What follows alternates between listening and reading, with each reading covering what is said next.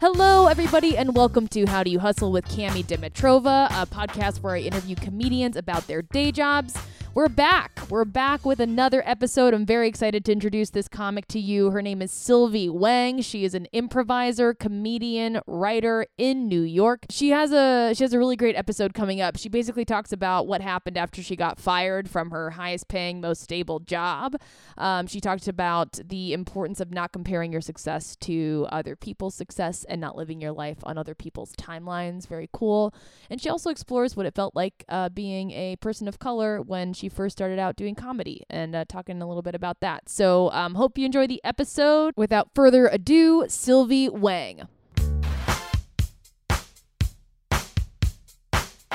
So right now I'm temping at a tech investment firm.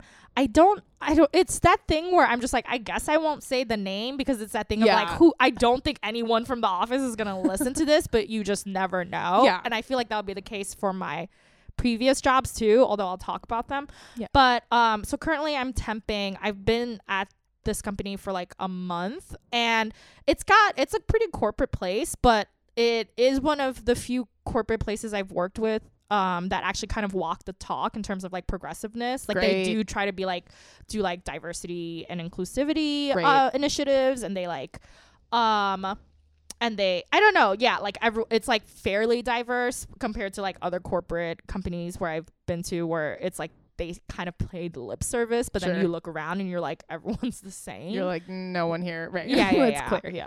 and then it's also it has good perks like they have like a free salad bar. Oh, yes. Yeah. Love that. The thing is, I'm already kind of getting sick of it because it's like if you, but the, I'm also I'm such a this I guess is in theme with your uh pod, but I'm such a compulsive money saver Yeah, that if sure. there's free food, I'm like I can just eat this for sustenance and not for like pleasure. If I'm like gonna end up saving like twelve to fifteen dollars, I mean, that's what's up. Yeah, yeah, yeah. That's great. Yeah. So they give you, they, they do they have snacks too? What's the snack situation? Yeah, they like? have really good snacks. That's what's up. Yeah, that. So I was like, love doing that. yeah, I was like, if I'm gonna temp somewhere, I don't mind temping uh, at a place with these kind of amenities. And they also have what's been good in the comedy sense is that they have like showers. Okay. So what? yeah, so you can like. So I've been like, oh, that's great because I'll shower before I like go to a show. Because if I'm coming home at like midnight, I don't want to shower, and I'm not a morning person, so I always wake up like at the last minute before Yeah. I have to head out. Right. So I was like, oh, dope! I'm actually gonna be like clean because I get to shower. You're like, cool. Yeah, so Um, been good. That's been good. And so that's a temp job. yes. Okay. And how, what are the hours like? It's pretty like straightforward. It's like 10 to 6 for Okay. the most part. What I like is that they my job, which was a full-time job before this, was like very stickler about time and like people if like people would like time track each other and they'd be like, "Oh, I noticed you came in later today." And you would just be like, "Fuck off. You're Like, if I'm doing my job, who cares?" Right. But this place, they're like, yeah, you can come in at 10 or they were also kind of like later too if you want. Like as long as you're doing the job, it's not like something that we're like super, Great. you know, like anal about. They're kind of anal about other things, oh, but oh, yeah. But I think cuz it's a corporate place, so there's got to be some stuff. Sure. But in terms of timing, I was like that's perfect cuz again, like my main thing is I'm just really not a morning person. Right. And I'm like if truly if I can wake up at like 9 and get ready in like half an hour, my commute's like half an hour, I was like I'm good. I You're like, can- I'm happy. Yeah, yeah, this yeah. feels good. yeah, like I'm getting enough sleep. and That's great. it. Yeah, yeah, yeah. And is your situation um uh like hourly? Are you salaried? No. Benefits, all that stuff. I don't think temp there are temp jobs that get salaried. Yep. Um so or maybe there are I'm just so I'm hourly and if I was full time I would um if I was full time I would definitely be making more and I would have benefits and like health insurance which would be great. Right. But at the same time, I'm kind of what I like about having a temp job is where I'm at in my life right now. I like the feeling of like, oh, this isn't forever. Like mm-hmm. this m- being a temp means that the expectation is that um they they never they're very like a lot of people there stay late but for me they're always just like oh you should leave because Right. Because they're like, yeah bye. yeah because well, we have to pay you Right, more for one if you're staying longer Exactly. and but also I think in uh, my it helps my mentality because That's it makes me think like, well, if this is a temp job, then what I'm really doing and what I'm like my Yes. real like uh job at my heart is like being creative and doing like my comedy stuff and like writing and performing and all of that. You know, even though I don't get paid for that. yeah, even Yeah. though that's free. yeah. Yeah, there's something really beautiful about not feeling like your identity is your job, Yeah, yeah, or, yeah. you know, yeah. until it is with comedy stuff. Yeah, where yeah, You can detach from it and just like, is there? right. So that's interesting that you before you started temping, you said you had like a full time corporate job. Right, right. Yeah. I mean, yeah, it was at a consulting company and I worked in HR. Like if you know me, you, it's very obvious what the company is. Um and I would just tell you. Um Ask Sylvie. yeah, if you're curious, If but you're I don't curious. but it was just like I was so I wasn't doing that much. I would really say I was like real. I've only really va- uh, like ramped up in comedy maybe and like taking it seriously as like a potential thing I could do for my life and maybe like the past two years. Oh, great. Yeah, because before that I would take like improv classes maybe like once or twice a year and I would be like this is a fun hobby I'm doing but I was just so like I was just like never had enough money you know so I was r- like right after college it was always just about like trying to find some stability just trying to find like a full-time job like that was it was just that thing of like I was like I have no time to like think about being creative or um anything like that if I like I can't eat or I can't pay my rent. So Oh, it was yeah, and it's just that thing of like it's such like an, a privilege to be able to just like afford like being creative in your off time, Yeah. you know? Yeah. Cause I was like, I was like, I literally, it was like, I was like, I enjoy doing comedy. I think also when I was like 23, I was like, maybe I'll get on SNL in like two years. Cause you're just just, give like, it two years. yeah, because you're Yeah. insane when you're 23, so you think. But it's not like I put like my full heart into it or put in the effort. I was just like very arrogant about like how talented I thought Sure. I You're was. like, I'm amazing. It's just a matter of time. Yeah, Need yeah, to have yeah. stability financially, but then once that's in, like, yeah, I'll- yeah, But like so much of my 20s was just like about like making enough money. I did so many temp jobs, uh, like paltry hourly rates. I'll say what I'm making now hourly is like fine. It's a, it's not um, like incredible, but it's like a living wage. But Right. it was like I was yeah, it, I was not making like good money. It was like a lot of receptionist and admin jobs, Yep. and then it wasn't until my uh last full time job, the one before that, where I was clo- uh I was there for like. I would say I think close to three years, something Oh, like wow. that. Yeah, Okay, yeah, That's yeah. a good amount of time. Yeah, a good chunk of time. And I started out there as like an HR coordinator, Cool. but really more like admin. And then I like got promoted to like an HR associate, and it like kind of tricked my brain to be like, oh, maybe this is what my career is gonna be, you know? Because I was like, I need stability, and that was the first job I had. So I was probably like, I want to say like 26, 27. I forget exactly how old when I started there, Sure. but that was the first job. So were you um were you doing comedy like throughout the because I know you've been doing comedy for a while. Like yeah. ten years? Mm, I w- I right? looked up like my UCB like courses thing Yeah. and nine years. Nine my years. first class was in June 2010, June twenty ten. and yeah, and I graduated college a semester late. Not to brag, so I was still technically in college when I took it because I was like 20. I was like 21, almost 22, or Okay. like yeah. So basically, yeah, like nine years. Okay. Um, and uh, it was Chelsea Clark. Hello. at the time, she was 26, which is so crazy. That's insane. that's fucking because at the time when she was my teacher and she was an amazing 101 teacher um but at the time i was like yeah that makes sense that she's like my teacher and she's 26 but in retrospect i was like she was also a child also and she a baby. did such a fucking Yeah. good job I mean, she's so- incredible. yeah, The she- Chelsea Clark is her was- full name. it's so fucking great but i still can't get over how fucking good she was Yeah. at that age and as a teacher i was That's like awesome. And i because i felt like so nurtured by her and i was like she i was like you are four years older than me and yet I revere you. Yeah. yeah yeah yeah Um, that's dope. So you were so you were in college. What were you studying? english English. So you were studying English, and you were like, I have to take a UCB class. Why? How? What was the What was the moment? Oh my god, this is such a saga because basically I grew up in New York. I don't know if you knew that. I Uh, did know that. I don't know oh, if our audience. So this is good. Yeah, yeah, yeah, Oh yeah, people are gonna listen People to are this listening. theoretically. Four whole people. Yeah, yeah, yeah. Yeah. Um, so I grew up in Queens, and this is so funny because I had written some notes of like maybe things I could touch on and like what I uh, in college. You were so you were. I will say you get most prepared guests. You're literally sitting here with a notebook on your lap, and you're like just casually jotting down some some thinking. well, just because I was like talking points. maybe, but I feel like we're like we kind of already hit like the this is other writing, but this was like some ideas. But right. So one- we're ha- we're looking at half a page right now. yeah, Yeah, yeah. Of, of bullets, which I love. Ooh, sorry. No, you're totally fine. Um, so what I was gonna say was I grew up in Queens and when I was like maybe I mean I was I always watched like, you know, SNL Yeah. and like uh some kids in the hall and like uh Conan O'Brien when I was like a like a preteen teen and at that time because their internet wasn't as big those things seemed like really alternative and cool to be watching even though now you're just like those are very establishment things Yeah. um but also it's like you know when you discover comedy for the first time you're Yeah. like whoa this is crazy That was the same entry point. Uh, yeah, SNL for sure. right, for, for- sure for Like, and it was for a while. It's Yeah, not- yeah, I wasn't like I had this like weird niche taste. I was like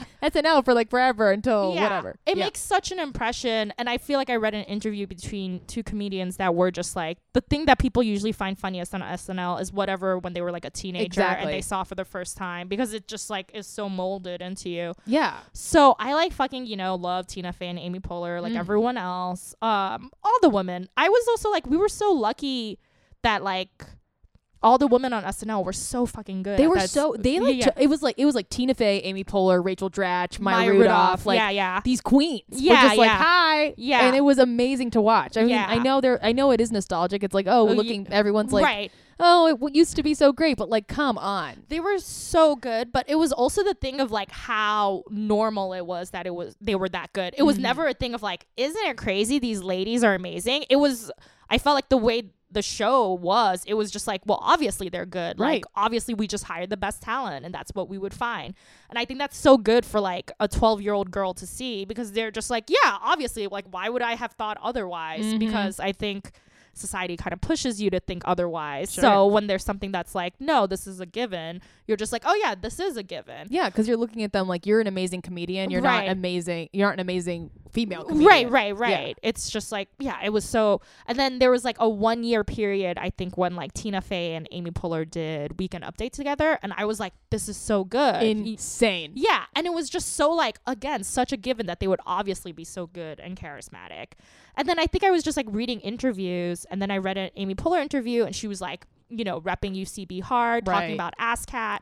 And so that was like around this time I first started thinking about ASCAT. So then when I was 18, me and my so 18, when me and my friends were like, "Oh yeah, let's we're like, let's go see ASCAT. We heard this was funny." Actually, I think my friends weren't as into comedy as I was, but they were like, "Yeah, that sounds like a fun thing to do." It was mostly me being like, "Let's go." You're do like we're doing this. And Yeah. they're like maybe. You're like no for sure. and then again, I was pretty poor. Right. So, but the whole thing about ASCAT is that if you wait in line, now you don't have to. But back then, if you wait in line for the later show, uh, free. It's free. so Ka-ching, I ka-ching. I did it so many times. And back then, when I was 18, it was like such a murderer's row. Like Amy Poehler almost always emceed. awesome. The very first show I saw, I've told this story to other people, but these people will hear it for um the first time. The first show I saw, it was like everyone who was on SNL at the time. Like Jason Sudeikis was there, Seth Meyers was there. Oh my god. Bill Hader was, I think, kind of a newish cast member at that point. and He was the monologist. Wow. Rachel Dratch was there. It was Stacked as fuck. It was nuts. But here's another thing: there was a guy there who was so fucking funny and good, and me and my friends were like, "Oh, all these like amazing SNL people." We know are so good and funny, but who the fuck is that guy? He's fucking amazing. Do- Sure. Do, you know who I'm gonna say? I think I might. yeah, do you want to guess? Mantzoukas. Yeah. it was and it was just that thing of like us being like 18 year old girls who don't know much about comedy and still being like, who the fuck is that Right, guy? right. Like who, that is like still standing out among like these other people who are straight up like famous and known. Sure. And it was just so wild. And then um years later almost oh my god so many years later this is like a side this is like a detour to the regular story i'm telling but like at dcm 20 um so that Del was Close Marathon for Yeah. folks who don't know. Del Close Marathon. Uh, it's an it's a longest for- running improv yeah festival in New York, which is now in LA. it's a very big deal It's a huge deal. But the last one that was running in New York, and I haven't always had great DCM experiences because I always feel like a, like a social anxiety nightmare sometimes. But the last one, I like was like, it's gonna be the last one in New York. I'm gonna enjoy myself. And then like at 2 a.m. on like Sunday, I was like, I'm finally getting to get the courage to talk to Mantzoukas, Right. and I did. You did. yeah, and, yes. and it was so crazy because I was like, this was like 12 years later. It's like the amount of time. But I went up to him and I basically told him like, oh, you know, uh you were like in the very first improv show I ever saw. I feel like honestly you've like really imprinted on the way I imp- I perform and I think he has just cuz I s- was so young and impressionable when I saw him. That I- is so awesome. yeah, and then I was like saying all these nice things and he was like super nice back. We talked for like Oh. 40 minutes. Oh like, yeah. You're like, I wasn't timing it exactly 42 Uh, minutes. yeah, it was something like that. But he also oh my god. he saw that I had like the performer wristband on. He's like, "How's your DCM been going?" Blah blah blah. I was like, "Oh, it's been good. I've been doing this. I've been doing that."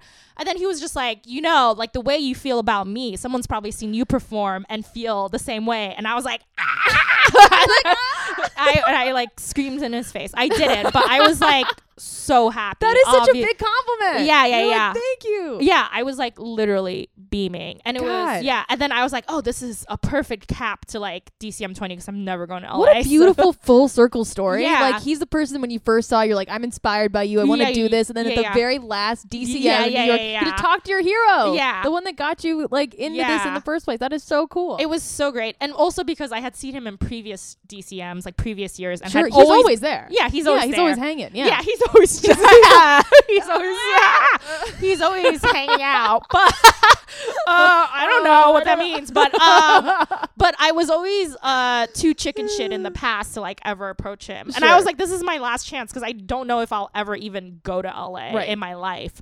Um, but anyway, so my first show. 18 years old, changed my life. Improv like broke my brain. Right. First time I'd seen like long form improv, and before that it was like whose line is it anyway? Yeah, which I liked, but I wasn't like this is what I want to do. You're like, same. yeah. And then, but it was like, I was just like, classes are $300. I was also like, I'm 18. I have like so much shit to figure out. Sure. So I, it was like kind of in the back of my brain, but I never really like, uh, like I was just, again, so obsessed with money and so like being like, I don't have a lot of money. I have to be like so careful with it. So um it wasn't until like yeah my last semester of college was like I don't know what I'm doing and then I still I had been like r- kind of regularly seeing ASCAT, and it was the only show I saw because it was free Right. like it's free. yeah in like the ensuing four years and then I think yeah in the last semester I was like yeah I think I want to do this Cool. So you took your 101 and you were like, okay, I like this. Right. Um, but need to figure out my life and like Yeah. how I'm gonna like make money and try to do this right, stuff. Right. right, yeah. Well, it's just sort of the thing of like I just didn't have stability, and I've just like almost until I got that full time um job at that corporate place when I was like again 26, 27. I just had like it just felt like I never had Sure. stability, and it's like when you don't have, or for me, if I d- when I didn't have financial stability, it was like all I could think about. Yeah. So like, but at the same time, I just was like also like this mental health stuff. Where like in college, I obviously could have majored in something. I went to Hunter College, which was a, Great. yeah, a cool school. But it was that thing where I could have majored in something more practical, like Right. accounting or whatever. But I was also like depressed and like going through shit. So I was, and I was just like very aware that if I didn't major in something that I was interested in, I was just gonna flunk out. You're like, I'm not into. Well, that, Right. I, I wanted to ask you about that, which Yeah. is like, you did you have like another career in mind when you were studying English, or were you just like, I want to do something that is interesting to me and I like writing, so I'm gonna try to do this, Right. and hopefully see if I can like figure that out later. So I was gonna, honestly, uh, like neither of those choices. Amazing. yeah, because honestly, I was just truly Kill me. Yeah, yeah. um, uh, no, but it that's a great question. But it was that thing of like I was so um at that age, I was so unanchored to anything. I was just like, I don't know what's happening with my life. I'm just like, yeah, I was just definitely like depressed and going through like emotional shit. And I was like, I'm gonna apply for things that like interest me, but I'm not like it was just so hard for me to hun- be a hundred percent committed to anything because Sure. I was just like like completely like listless. Sure. And then um like if I got an internship or a job, I would work hard, but it was also the thing of I also had just like intense like social anxiety Yeah. and then it's also the thing of you know, I loved growing up in Queens and it's like a very diverse um uh, neighborhood, as people know, and I grew up in like kind of inner city. I always went to public schools, and I'm very happy for that experience. But those, like going to those schools, doesn't um train you socially for how the world really is because um especially also like growing up in new york and it just took so long i mean i was already had like emotional baggage but it also just took me so long to like know how to act in a workplace setting. Like I was I tried my best to be like professional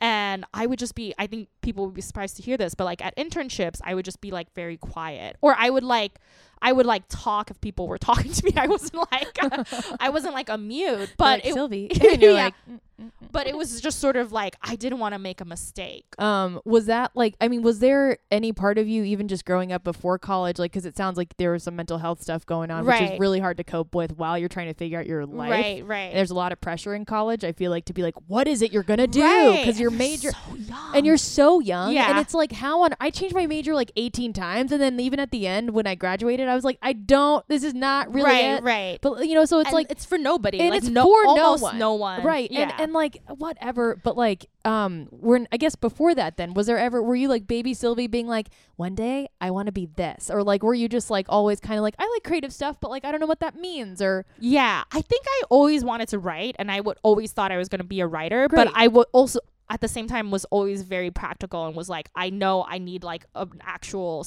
stable real life job, uh, to do while I, if I want to write, because Sure. I can't just like not pay rent. right So I, but I always liked writing. Like I was like I read so much more when I was younger, and I always write liked writing narrative stuff. I still want to write like a one act play. That's Ye- awesome. Yeah, so I'm still trying to do that, but it's so hard for me to like focus. Like I'll write some stuff, but it's just like it's so hard for me to finish anything. Yeah, so it's hard still to working on that. still working on it yeah, yeah, yeah. which is totally fine it's on your own time but the fact that you're even doing it is amazing It's great, but it's also just like it's a thing of like so many of my twenties, and I've uh spoken about this with your boyfriend. If Oh. we're allowed to say talk. I'm taking. Yes.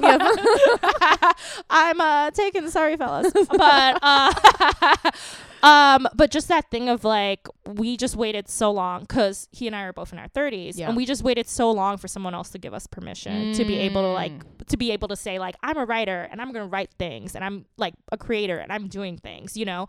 Um, instead of just doing it, but it's also like that's I think a process that a lot of people have to go through, and it takes years sometimes. Do yeah. you think that that thought of needing permission comes from a place of like fear or is it like I don't or is it like not knowing how or is it like access like what is that? I think it is definitely fear and I think it's that thing um where um you think that whatever and I've talked about this with your guy again where it's that thing where you're like what I have to write has to be amazing. It has to be like A plus. And then I don't know if he said this to you, but it's just like coming to that realization where it's like your thing can be like a B. Like just like make it, you know? It could be a B, B minus. Just like create it. Just Yeah. like be doing it. Yeah. Because if you're just like making excuses or just like trying to like polish this like one turd for like ever, then you're just never gonna get anything done. yeah. So even like um when I would try and write screenplays th- or something, I would just make these excuses in my head, or I would get like very stuck on the formatting of like, oh well, the formatting of this screenplay isn't correct. It's like who the fuck cares? You can fix like the formatting afterwards. Like just write it. Yeah, you know? isn't that You- so funny? Where our brain tricks us into like, cause like perfectionist brain, where Right, you're just like, well, it has to be perfect, and then Right. you get locked into these details of being like, Right. well, if this isn't set up this way, then Right. no one's gonna read it, and it's like Right. actually like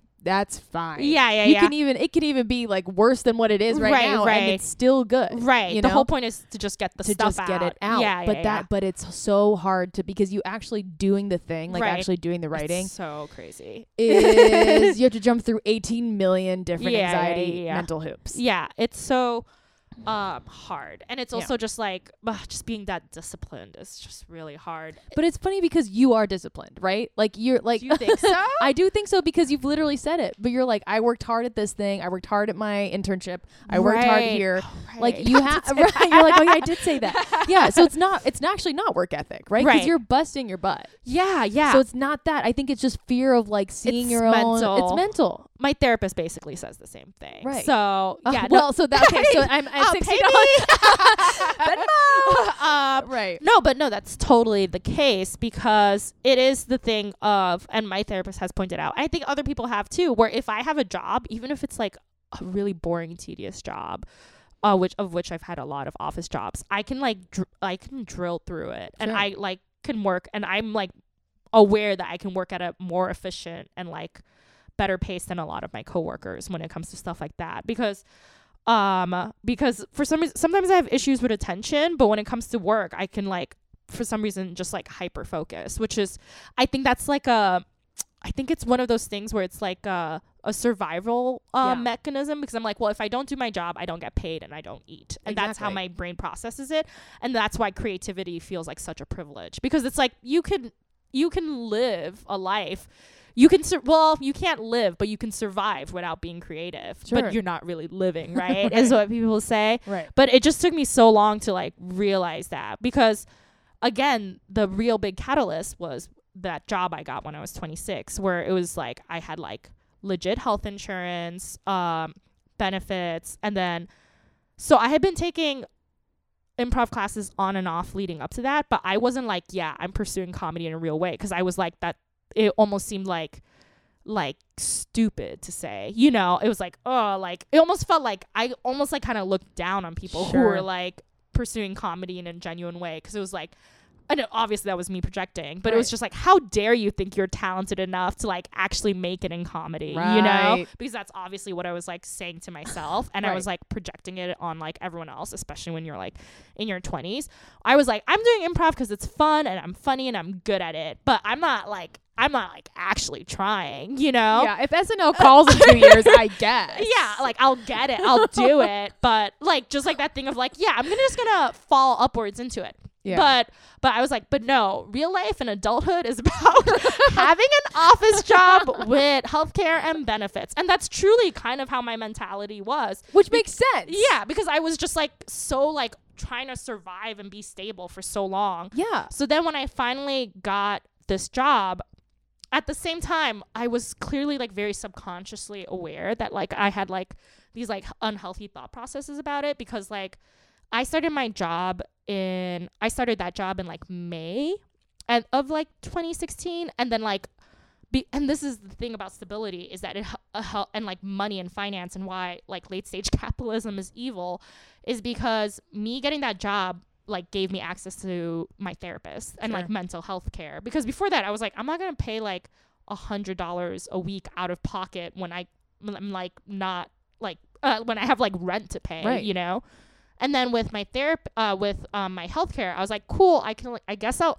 I was like maybe I should talk to a therapist I don't know why just sort of like You're like for no reason at all. Yeah. Um, maybe I will get Yeah. to help. Yeah. But just literally like a month after I got my job and like had access to healthcare, it was like a part of me must have like subconsciously must have known because I like immediately looked up like a health like a therapist on my health insurance site, and then they pulled up like four, and I emailed uh f- the four of them, and only one of them responded, and she's still my therapist now, Oh, like great. over three years, and I was so lucky because she's like completely changed my life. oh my god. Yeah. Um, but it was just that thing of like I feel like I mean I think part of it is getting older and maturing, but like so much of like my growth w- is like uh involved because or like I've evolved because of her, which has been amazing. But she was just um she it was just that thing where um and I took a class with Alex Dixon and she had said a similar thing about when she first saw a therapist. I hope I am not like blowing up her spot, but she said it in class, so I don't think she cares. Yeah. But I was the exact same way where like the first time I saw my therapist, I was just like, I don't know, I'm feeling sad. I don't really want to talk about my like history or my life or my baggage, but you know, maybe you could prescribe me something or like or maybe like w- somehow we could fix it without me actually having to like deal with any of my issues. And that was literally like my first session. And then like half an hour later, I was like literally like sobbing. Right. And then um and then just like that whole process of like actually talking about my shit and like because i was so sure that i was like i think i just need antidepressants not that antidepressants don't really help people or uh, work for people in need Right. but for me personally it was clearly such an issue of like i just need a therapy Yeah, you're like it's just I don't know why. Yeah, you know, there's nothing about my past that I haven't handled. yeah, yeah, then yeah. you're like literally crying. yeah yeah yeah Yeah. yeah so it was just like i was like i think it's just a chemical in my brain and it is a chemical It in my brain and also the case for other people but it's also like real life baggage Trauma and baggage and, and- yeah life Yeah. yeah, so like unexamined anxieties. yeah, and whatever. yeah and just like the whole process of like going through therapy and then just being like oh cool. I was like very and I will say the first year at the job was fine. It was like I was just like so I worked so hard and I was just so happy to be like stable Mhm. and uh like live in like a decent apartment. I once like lived in like 2 months in an apartment with like six other people in Bushwick and I was just like Damn. yeah, cuz it was just like I was like whatever sublet I can take. I'm just like I was moving around and like with like garbage bags full of my clothes and Wow. crazy shit like that. And then, so uh, now I live in Astoria with one amazing, lovely roommate in like a very nice apartment. And it's just like so stable and like healthy. And uh, it was like that job gave me that, right? It Right. afforded me that. But then probably like it just, it just really started getting like very, uh, like once you, I just, it just, I had like ignored maybe some of like the more unhealthy things that was like happening at the company, like very passive aggressive Sure. behavior, a very like hierarchical structure. A lot of the people who worked there came from like very rich, connected families. Mhm. So it was just this environment that I wasn't like familiar with. And when I first started working there, I didn't really think much of it because I was like, whatever, I'm just doing my job. If I keep my head down, I do my job. I don't Right. think it's a big deal. But then just like as I started working more and more, it like affects your day-to-day life. And that's kind of when I started getting back into improv again because I was like, I just need to get back into a hobby and like have some fun and just like have something to look forward to like you know once a week ins- Right. instead of just my job And were you were you doing um were you writing stuff during that time like or like where cuz like before you were you jumped back into improv Mhm. during this time where it was crappy at your job. right right Were you also writing or was that also on the back burner? kind of on the back burner like i've always journaled and stuff and i always Right. try to write a little bit and i've probably have like i don't know some like really shitty spec script somewhere it's just like always been like very intermittent throughout Right. my life there's i feel like there wasn't like a really long period or stretch of time where i was just like nonstop writing which is also a struggle Right. but um but yeah it wasn't like a priority i was just like yeah maybe i'll just work in hr and i'll just be an hr Wow. person So at that time you were like maybe HR could be my life. yeah because i was like point. I was like, I'm, o- I, I was like, I know how to do this job. I'm like friendly, so I like work well with people. Uh, so I was like, yeah, maybe this will just be the thing, you know. And then um, I'll do like improv for fun, which plenty of people do. Plenty of people just have like their lives and jobs, and then they just have a cool hobby, Yeah. which is great. But um, I had also struggled with the improv world when I had first started into it. This is all like so like the, I'm like I feel like I'm doing time jumps. No, with it's these, okay. uh, with these stories, but when I first started doing it, I struggled because it was like really homogenous and white, Mhm. and I was very young and impressionable, and I had a lot of anxiety again. So there were just things where I was like, why do I feel weird about like it was just like all the h- house teams were like um like there's this was like before even Lloyd existed. So like all the house teams were like eight white guys and two white girls. Right. That's like what they all looked like. Right. But th- I just didn't question it. I was like, yeah, I'm sure it's a meritocracy. Like I just didn't think about it.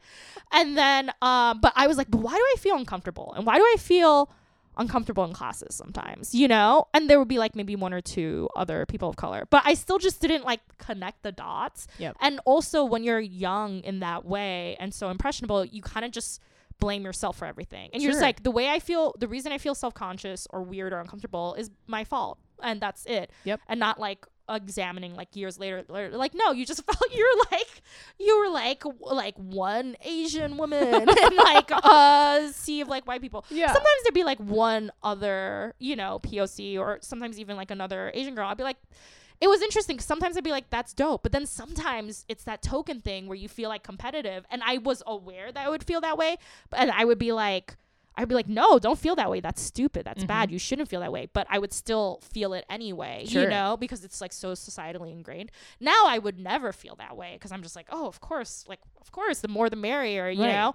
But back then, it was just like because there's only two of us, I'm like, even though we're like friendly and we're like trying to be friends, I still feel like this weird inherent competition, Mhm. even though I don't want to. Yep, You know, Yep, yep, yep. there's a really good uh, Key and Peele sketch called Acapella. Have you seen it? No, but it sounds like it's right up my alley. It's so good, and it basically kind of addresses tokenism in that way, and it's so good and it's so funny and just like hits the nail on the head. And when I saw it years later, I was like, I wish this had existed uh, uh, back in the day. But it was all just like such a learning process. So that's why I always like dipped in and out of improv, both Right. because I was like.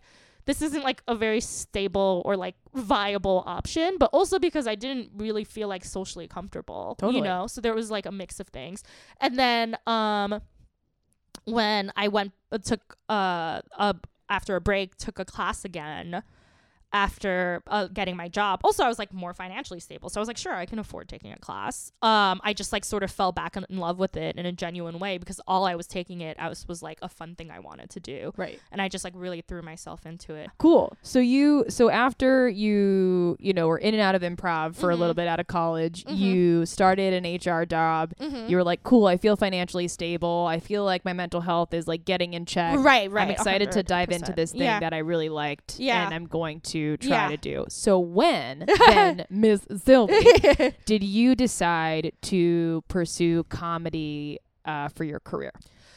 like honestly so recently because uh, I mean relatively so recently and so bonkers to think about because again I took my first improv class nine years ago and I Mhm. saw my first improv show when I was 18 but it was uh, so the job started getting like pretty miserable I got tough but it uh, but then I got laid off which I uh, I'm, I think I've mentioned to you, and I was like kind of in shock. I was like just so in denial about so many things because the thing about that job was that towards the last six months, I was like miserable, but like not like admitting to myself that I was. Of course. because yeah, It's Be- always it's always like it's like you know that there's a sign, yeah, you know. yeah. Um, I would do, and then there, I was telling my friend that I did this, and she was like, "That's crazy that you did that." But I would just stay up really late back when I was working th- towards the last six months, and because I was trying to put off going to sleep, because if it went, if I went to sleep, it meant that I would have to wake up and go to work, Oh, jeez, which is so crazy. Ooh, that's like heavy, but also real. Yeah. yeah. And it's so crazy because at the time I didn't think it was a big deal that I was doing that. I was like, like, yeah. what? I just, I just don't look avoiding forward tomorrow. To, yeah. Anyone else? I was just don't look forward to work. Isn't that everybody? oh my god. But yeah, that was like that spoke to like kind of my headspace towards like um, Okay. the end of my time working there. And so it was. That being said, it was such a uh, a blessing in disguise to have gotten laid off because it was then when I was like, I was like. I was like interviewing, I was looking for jobs the whole time I was applying. My therapist was like, apply to 10 jobs a day. I'm like, you're right. And I was doing that, but I still had all this time. Because I had all this time, I'm like, okay, cool. Well, I have comedy. So I'm going to focus on that because I have this free time. And then that's, and then my other coworker uh was still at the job was doing open mics and then we started like hitting up open mics together and i was like yeah it's just something to fill the day i'm just like not doing anything so i was like doing open mics i was like writing more i like at some point i like uh i was able to like write a sketch packet. I was like dope. I like actually like finished out a se- sketch packet and like submitted it you know That's huge. yeah, no, it was great. Yeah. It's it's also just like you really can't help or do anything good for anyone else until you've like Help yourself, girl. truly, Yes. yeah, because it's just like until you've like dealt with like your baggage. oh God. it's so tough. It's so tough, but it's Yeah. but fucking good on you, dude. You were like, I'm gonna get my shit together. yeah, it's fucking awesome. yeah, thanks. because it's hard to do. It's hard Yeah. freaking work, and it It's takes so daily. hard. It's you have to do it every day. Yeah, yeah, You yeah. constantly have to be psychoanalyzing Right. yourself and being like, "Is this right?" A hundred percent. And it was truly the thing of I think yeah, again, so I was uh, I think like twenty seven. I think I was twenty seven when I started that job. So um and then when I was seeing a therapist, it was there was a part of me that w- must have been like and I think in retrospect that I realized and I've again talked about my therapist with it where I was like when I was like 27 I was like if I don't change I'm like fucking screwed like Mm. I was just like if I don't change in some way then I'm like fucked because there's just like something that's n- I'm not getting Right. you know like and was that was that comedy related or was that just no like that was no, life That, was, men- life. yeah that was like mental health related that was like me like not dealing with my shit and being in denial about it and being like yeah if I don't change I'm like I'm then if I like stay like this forever and not to say I I be, think people who knew me they weren't like yeah this girl's fucked up or her Right. personality is crazy or whatever but it was just internally I was like if something doesn't change I'm just like I'm like doomed It's so hard. Yeah, I, yeah, yeah. Same, literally same shit with my therapist where I'm like, Right. and like we talk about this with like people, you know, whatever, Right, where right. you're just like living with your own demons is Yeah, yeah. literally the worst. Yeah. and it's like, and you're like, I if this if I can't handle this uh, stuff, right right I literally can't focus on anything else Yeah. or be productive in any other way. right Because I'm sitting here literally battling my own freaking Right, right, anxieties right. and whatever. yeah you're just like, in a hole You're just in a hole. Yeah. And you're like, I don't know how to dig myself out of this freaking right, hole. And I'm right. tired of walking around with a cloud over my head. right right You're like, It's get so this much. fucking cloud yeah, yeah. away from me. And you're and you're frustrated by it. right right and, right and like and I think that's when you're, you're when you're at a point of just being frustrated with your own shit. yeah And my therapist calls it a wagon. She's like, everyone has a wagon. I'm like, Yeah, yeah. well, my wagon fucking weight has a billion bricks in it and it's right. heavy Yeah, and yeah, I don't yeah. have good upper arm strength to carry it. I also have terrible. I ba- can't do a pull up. Right. So it's like, I've you know, I'm not wheeling this to. fucking wagon around. I'm done. Anyway. Yeah.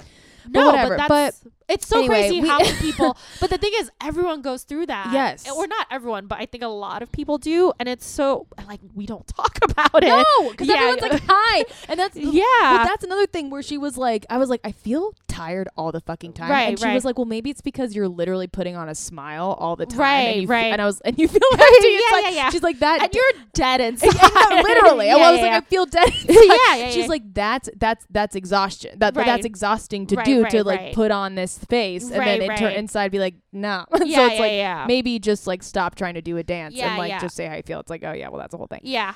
But anyway, we got sidetracked because what I actually want to talk about. Sorry. No, no, no. It's know, compl- I know. I I- I was know, looking at the time too. Um, but like I two could talk things I about wa- this for. I know, literally Yeah. mental health podcast Yeah. starting it. Okay, uh, like sorry. Um, how do you hustle with your brain? Um, but Yeah. okay, but I did want to talk about um, like how I made the decision. Yeah, then how you made the decision, asked me this like three times. I feel like what we want to be talking about is mental health, so we just keep coming back to it because it's such a good topic. But um, but yeah, so back to so you were like started kind of self sabotaging a little bit your yeah, interviews a or little whatever. bit. Not I mean, I'm not a great interviewer in general I feel like you're a fabulous interviewer. Oh, thank right you. now. Having oh, yeah. Well, when I get to talk about myself and not about work, I don't care that care much about, right. Yeah.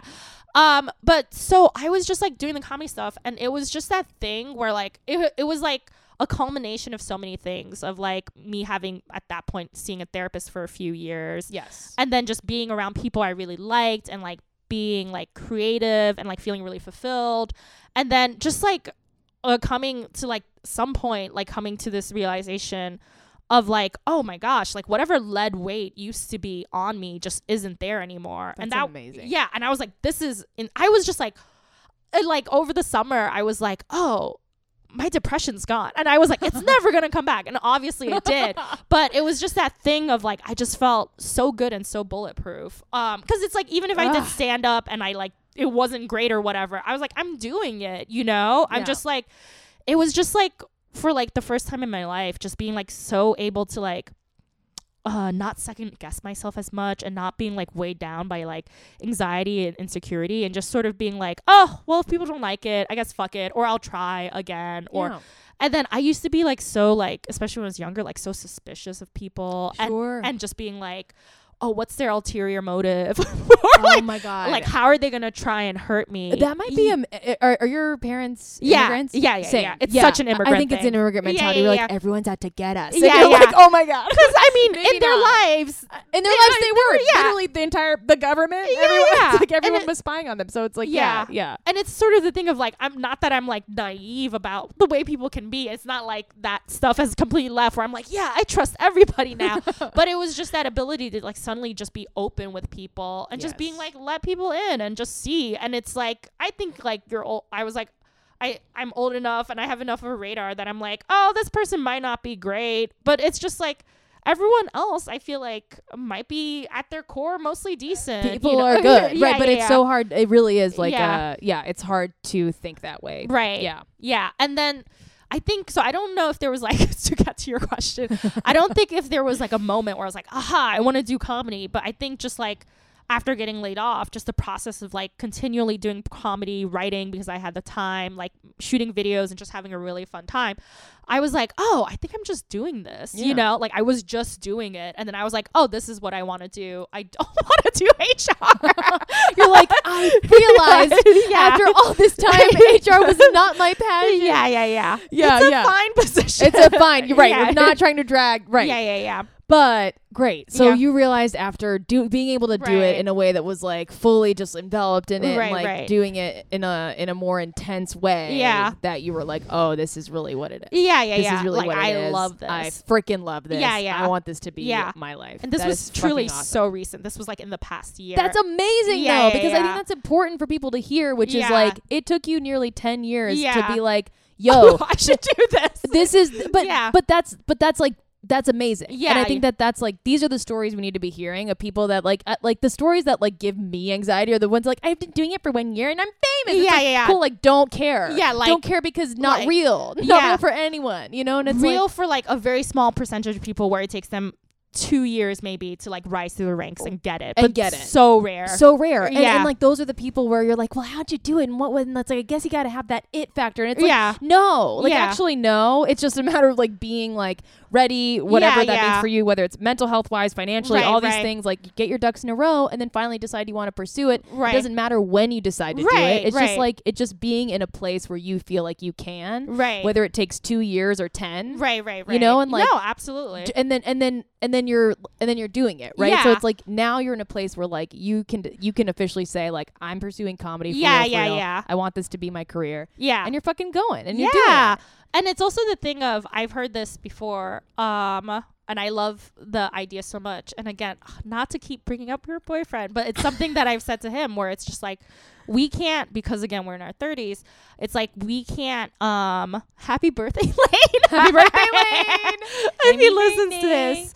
But um it's the thing where it's like we can't live our lives and it's maybe a little bit easier to do when you're older. We can't live our lives comparing uh, our successes to other people's successes, and we can't live our lives um, working on other people's timetables Right. because it's just like, what's that gonna do? Everyone, my favorite story: Leslie Jones didn't get SNL until she was like 46. that's incredible yeah, and I was like, and she's, but also I feel like 46 is a really good age to become famous. i think that's a great age because you have Yeah. your your you're Your like you have your shit together you know who you are as a person Yeah. you're not gonna let all this weird shit get yeah, to you yeah, yeah, yeah, yeah yeah i Yeah. think like that's that makes sense and it's also just awesome that like you don't yeah it's it's good to hear that like it's not how old you are it's just like what your circumstance is and if you're like in a position to like Right. be open to it and do it right Right, right, right.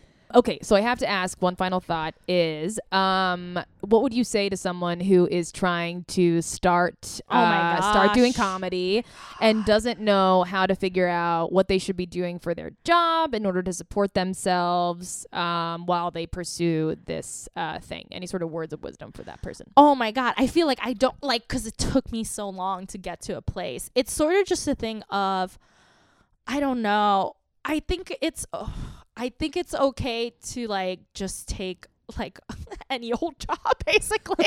Or like or just like if you want to take like a barista job, there's an aspect of the recruitment job I'm na- I have now where it's like administrative stuff, but there's weirdly because we get a lot of swag for like new hires and candidates, there's like weirdly a manual labor aspect to it where I'm like moving boxes and like and I love that part. Right. And Which is so funny because I think other people at that job like maybe look down on it a little bit, but I'm like no, I love like getting to leave my desk and like move boxes. And then I was telling someone this and then he was like uh he was like so do you want to be a stock person? and then I was like, I kind of don't mind the idea of just like doing if it's paying the bills and just kind of having like like a sort of mindless gig where you can kind of think about like the creative stuff you want to do. I don't think that's bad for right now. And then honestly, my joke answer is just like marry someone rich. I don't know. Right. Find like a rich benefactor. hilarious a 'Cause I thi- benefactor not Yeah. even a, a Yeah, benefactor Yeah, because you know, don't don't sell yourself short. But it's the thing of I think the advice or it's just like the knowledge of like if you don't like have a trust fund or come from money or have financial stability, just like know that it's to be a struggle. it's like gonna be a struggle yeah, it's like, gonna be a struggle just get anything to sort of get yeah, you back. yeah. okay can i ask a follow-up uh, I Sure. lied about the last question No, I love this. How are you now that you've decided to commit to comedy as something that you want to do for your life? Right. And having, you know, figuring out your day job stuff, great, we got that. Yeah. How are you sort of maneuvering through like the thoughts about when is this going to happen for me? When is this going to happen for me? Do you have a timeline? Are you like by this time I have to do it? Or are you just like, look, I- I've decided to be to go down this path. If it's going to take me five years or fifteen, I don't care. Yeah. I know it, I have a blind trust that it will happen. kind of the latter but with the caveat that I don't even have blind trust that it's gonna happen. But I'm just like, well, what else am I gonna do? I'm mm-hmm. not. I just know that I'm. I'm. I don't have. But I don't. It's so good to not have that pressure anymore. Where like, if I don't get this in five years, then I quit. You know, because that's definitely how I was in my 20s, where I was like, well, if SNL doesn't come ringing in a that. year and a Takes half, one improv class ready for SNL to come that's knocking. that's how that. every 23 year old Oh, a thinks. hundred. I was so, fucking entitled. I literally was entitled 301 and I was like, everyone knows me. Yeah. Like literally was just thought like I was the shit. Right, And then I was right. like, oh my god. Yeah, yeah, yeah. We and also I sucked. I, I just was like awful at improv. Yeah. Was bulldozing through scenes. Like, yeah. oh my oh, god. I was not good. And it was also like my it's like, oh, my friends are laughing really hard at my shows. I should be famous now. and it's like, all right. and it's also Yeah. the thing of like I don't necessarily want to become famous, especially now because fame seems really terrifying and awful. It seems terrible and isolating and Yeah, lonely as hell. yeah. yeah. And um so it's that thing of like my ultimate goal would be able to like be able to like make a living wage, stable wage, um, and have health insurance doing like creative stuff and yeah. being maybe like I was saying this, this uh to a friend yesterday where I was like maybe not I wouldn't even want to be like famous the way Mike Schur is, you know. Yeah. Um, but I would like maybe want to write for a Mike Schur show, you know, something like that. But I wouldn't even want to. I feel like he's still even too famous almost because people know that who he is and what kind of shows he does, right? Right. Or maybe I just think that he's pretty famous because I'm I do comedy and we are all in the comedy world. But yeah, I have like I'm like I'm just gonna pursue this thing, and if I'm like making money now and I'm like getting by. And I'm like, I'm not like, I'm by no means like super financially comfortable, but I'm like okay. You know, I'm definitely better off than I was when I was 20, like five. Because when I was 25 and unemployed, I would literally not go out or do anything because I was like, well, I can't spend money because I don't have limited resources. While this time unemployment was like fucking amazing because I was I was enrolling in it, but I was like, I have like this cushion, this financial cushion where I can like pursue the stuff I want and not have to and like go out and hang out with people and connect with people and then also create stuff and feel like very like nourished in my soul without having like this like anvil of like uh, like worrying about money over my head. Sure. And that's like yeah, being unemployed with no money and being unemployed with money is so different. So it just makes such a difference. Hell yeah. Um so my thing is I think as long as I'm like somehow like scraping by like a semi-stable living i'm just gonna keep doing it because it's just like well if i quit then what else am i gonna do Right. am i gonna do something that i'm gonna find more like fulfilling and it's not even it is comedy but it's also like yeah i want to write this play you know that will have comedic uh, elements but won't necessarily be a straight comedy Right. you You're not know? writing like a an hour long sketch. Yeah, it's yeah, like yeah. right. Right. Yeah, It's so- narrative. It's yeah. yeah. So I'm just like, as long as I'm doing this, I'm shooting shit with friends.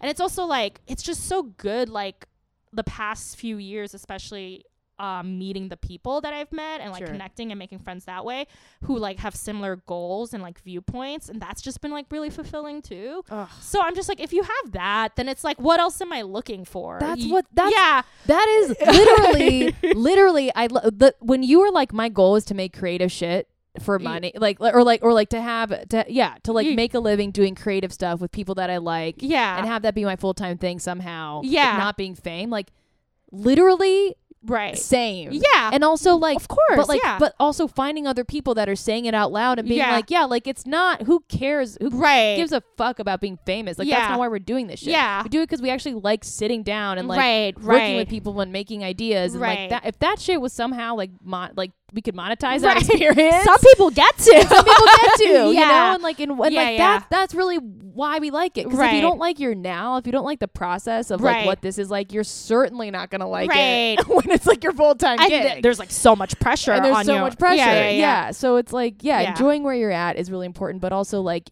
goals being like honestly similar to how we're living right now, Yeah. except just more time Yeah. doing what we like. Yeah, just like less of like a foot on our neck about like you know money and like Yeah. s- stuff like that. But and it's uh, money is just so crazy. And I think another thing is like. Uh, I guess some advice I would give, kind of related to like fame and all of that, is just like if you want to be famous or if you want this, like really examine why you want to be famous or like you know, because it's like why would anyone want to be famous? You Truly, know? why? Yeah. Because it's not what are you like what are you seeking? Is it Yeah. validation? Right. I mean, is it like is it like giant lump sums of cash? Right. Right. Is it like being in the spotlight? Like Right, there, I mean, there's so many things that like come with it that feel really um I don't know. Isolating is like the only word I yeah, yeah. no, I feel like that's definitely the case. I feel like a lot of celebrities or like even f- influencers, it seems like their lives just seem very like Empty. weird and stressful. yeah, yeah. and fucking empty. Yeah, very like, what empty. is this? Yeah, And then also, um, just like I know, I know why I wanted to get on SNL when I was 25. I wanted to get on SNL when I was 25 because I wanted to be famous for sure, and I wanted that validation, and I wanted people to like me. You know, I wanted Yes. people to like be like, this person's cool, we like her. Um, she's like everyone no one will treat me bad ever again because I'm on SNL. You know, something Yeah. like that. And now I'm like, no.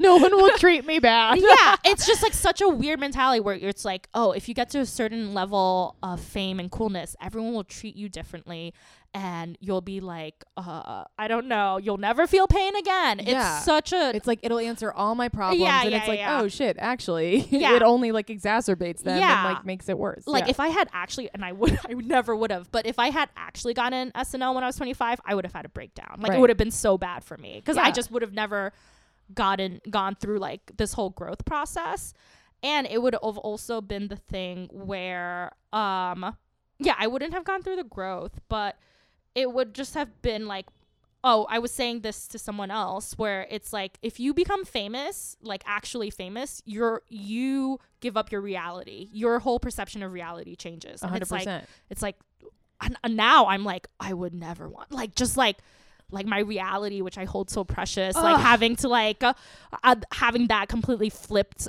upside down and not having that anymore. Yeah. Like that that sounds so scary. Scary as all hell because Yeah, you're yeah. like, oh shit, I love my friends, I Yeah, love my family, I love my life Right, right, right, now, you know, and it's like I want this to just keep going, and Right. I like it the way it is. Right, like, right. yeah. Yeah. And if we do, like, you know, I mean, knock on wood, you know, there is like upward mobility in some sense, but Right, it's like right. when that happens, like, I want everyone to be Right. You want to doing it bring at the same everyone time. with you. exactly. Yeah, yeah, yeah. Because, like, yeah, Yeah. you don't, yeah. Yeah. But I think it's tough because there is some level, I think, especially be- for you as a performer, because I do stand up and stuff like that. But I also think in my brain, I'm like, well, I could always just write. But I think for you as a performer, at some point, some level of success does mean like there is recognition that comes with that. Yes. So is there a thing where you're like, I want to hit a certain level and not get more? Like, is there a person's Yes. career that you're like, I can be this person's career without it getting too crazy? Yeah, I mean there is well there's also people that like have like um Julia Louis Dreyfus is someone who is like Right. fucking like technically famous as all hell, but Right, she also right. seems to have like a really cool head on her shoulders. She and does. does cool shit. Like she's been doing it Veep is ama- forever. and she's been doing it forever Yeah. and she seems like normal Yeah, and yeah, like yeah, successful. And Yeah. like same with like our our you know the people we looked up to growing up, which is like Amy Poehler, Tina Fey. Sure, sure. All these people are super fucking famous and Right. they seem normal as all hell. Maya right, Rudolph, right, you right. know, Yeah. like Fred Armisen is someone who's like Right. amazing and is like you know and like Jenny Slate and all these people Right, right. that are famous but they're like seemed grounded and Right, it's like right. I want like that would be cool Right. No, but not not for recognition though it's like Right. just to like make cool shit and Right, get paid for it right. and like I don't care if it's at like a Tina Fey level and I don't care if it's at whatever level Right, whatever right, level. I'm at now yeah. just want to get paid to do cool stuff with Yeah. people that I like you know so yeah. I'm yeah. trying to think. I feel like Jenny Slate's a good level because it's sort of like we obviously definitely know who she is, but I don't think like the average person on the street would. exactly You know? like that's yeah. a cool, that's a cool person to be like oh she's done really cool shit yeah. and like is you know yeah famous quote unquote in Right, our right. comedy community but like you know and has enough money certainly to Right, like right. whatever live a very nice life but, Yeah. um, Yeah. Maybe Bo Burnham too. Bo Burnham Yeah, yeah, is someone who is like awesome I mean he like he and he's I mean he's like pretty famous he directed that Eighth uh, grade, eighth grade which which was so good. oh, but that before that. I felt like nobody knew that he could do that. No, you know, no, we were just like, oh, he does his musical stuff or whatever. I don't or know. whatever Yeah, yeah yeah, Um. So yeah, people like that. I mean, even fucking um like Kate Berlant and John Early are two people that Oh, I'm fucking obsessed with. I love them. and like I'm sure duo. I love them as a duo too. And like they're fucking crushing it. They're Yeah, like yeah. you know Kate Berlant was just in the fucking um uh I don't know. In She's been in a Once bunch Upon a. Time in Hollywood. In, Oh, um, I Tarantino's seen movie. yeah. She had like a small part in that, Yeah. and like is and like John Early has been in a bunch of stuff. And like right. They're you so know- funny, and they do. They, did you ever see their video where they just do um the Showgirls? They just do a scene from uh, Showgirls. Yeah, yeah. I've, It's I've I've stalked Sylvie. You don't want to know. You It's don't so want to know how deep I've gone. Yeah, no, I've yeah, but there are Yeah. they're people that I'm like, if I could have that level of success, Yeah. forever, I Right. would love that. Right. You know what's an example I, I think I used to be would have worked better is like Bowen Yang, but now that he's on SNL, well now because he used to write for it, but now that he's on it, it's like now he's very famous. Yeah, But before when he was uh when he was writing for it, but he wasn't a performer on the show, he and he would like did Las Culturistas and I thought he was so great. And then there was another thing he did. It was just called Four Nights in Orlando, which was him and Matt Rogers and their other comedian friend. They just like took a trip to like uh, the theme park in Orlando, but then they made a short film during it. awesome. And it's like the dumbest short film, and it's like a series of like four video clips, and it's so funny. And I watch it when I'm whenever I'm just like I just need to laugh and I'll watch it. They're like it's like uh like a minute long videos. I highly recommend. It's so stupid. They're like the dumbest videos. But that was I was like, yeah, that's like essentially what I want to do. It's just like you just you end up going on vacation with your friends and you just like do these dumb videos and then you put them up on Instagram. Yeah, yeah. and hopefully someone pays you a million dollars. yeah. yeah, that And too. Cool. Yeah. Um, Sylvie, holy shit. Oh my Uh, We've been God. we've been chatting. We've been chatting. yeah. you- Um, good luck editing, bitch. I'm like here for like a month. I'm like I can't quite find the narrative. Um, no. Um, you are truly incredible. oh my god, thank you. You're Um, incredible. Wow, we could Oh sit here and do this all fucking day. But we have a birthday. but we have a birthday to go to, and his birthday is Lanes. Yeah. Um, but yeah, but truly, um, Sylvie, thank you so much Thank for doing you this. for having me. Sylvie Wang, everybody. I mean, what a freaking treat that was. Um, I love talking to her about this stuff. It's so cool. Um, I loved hearing about how mental uh, mental health played such a big part in her career in comedy. I guess um, for folks who are maybe feeling depressed or anxious right now and are worried that taking time to take care of that stuff will interfere somehow with their creative goals or career, uh, don't. Don't worry about that. Take care of yourself first. That's the most important thing. The other stuff will come later. Have a good week. Uh, another episode is coming your way on Monday. Uh, How do you hustle with Cami Dimitrova? You can check out all the episodes on Apple, Spotify. Um, have a good week. Thank you.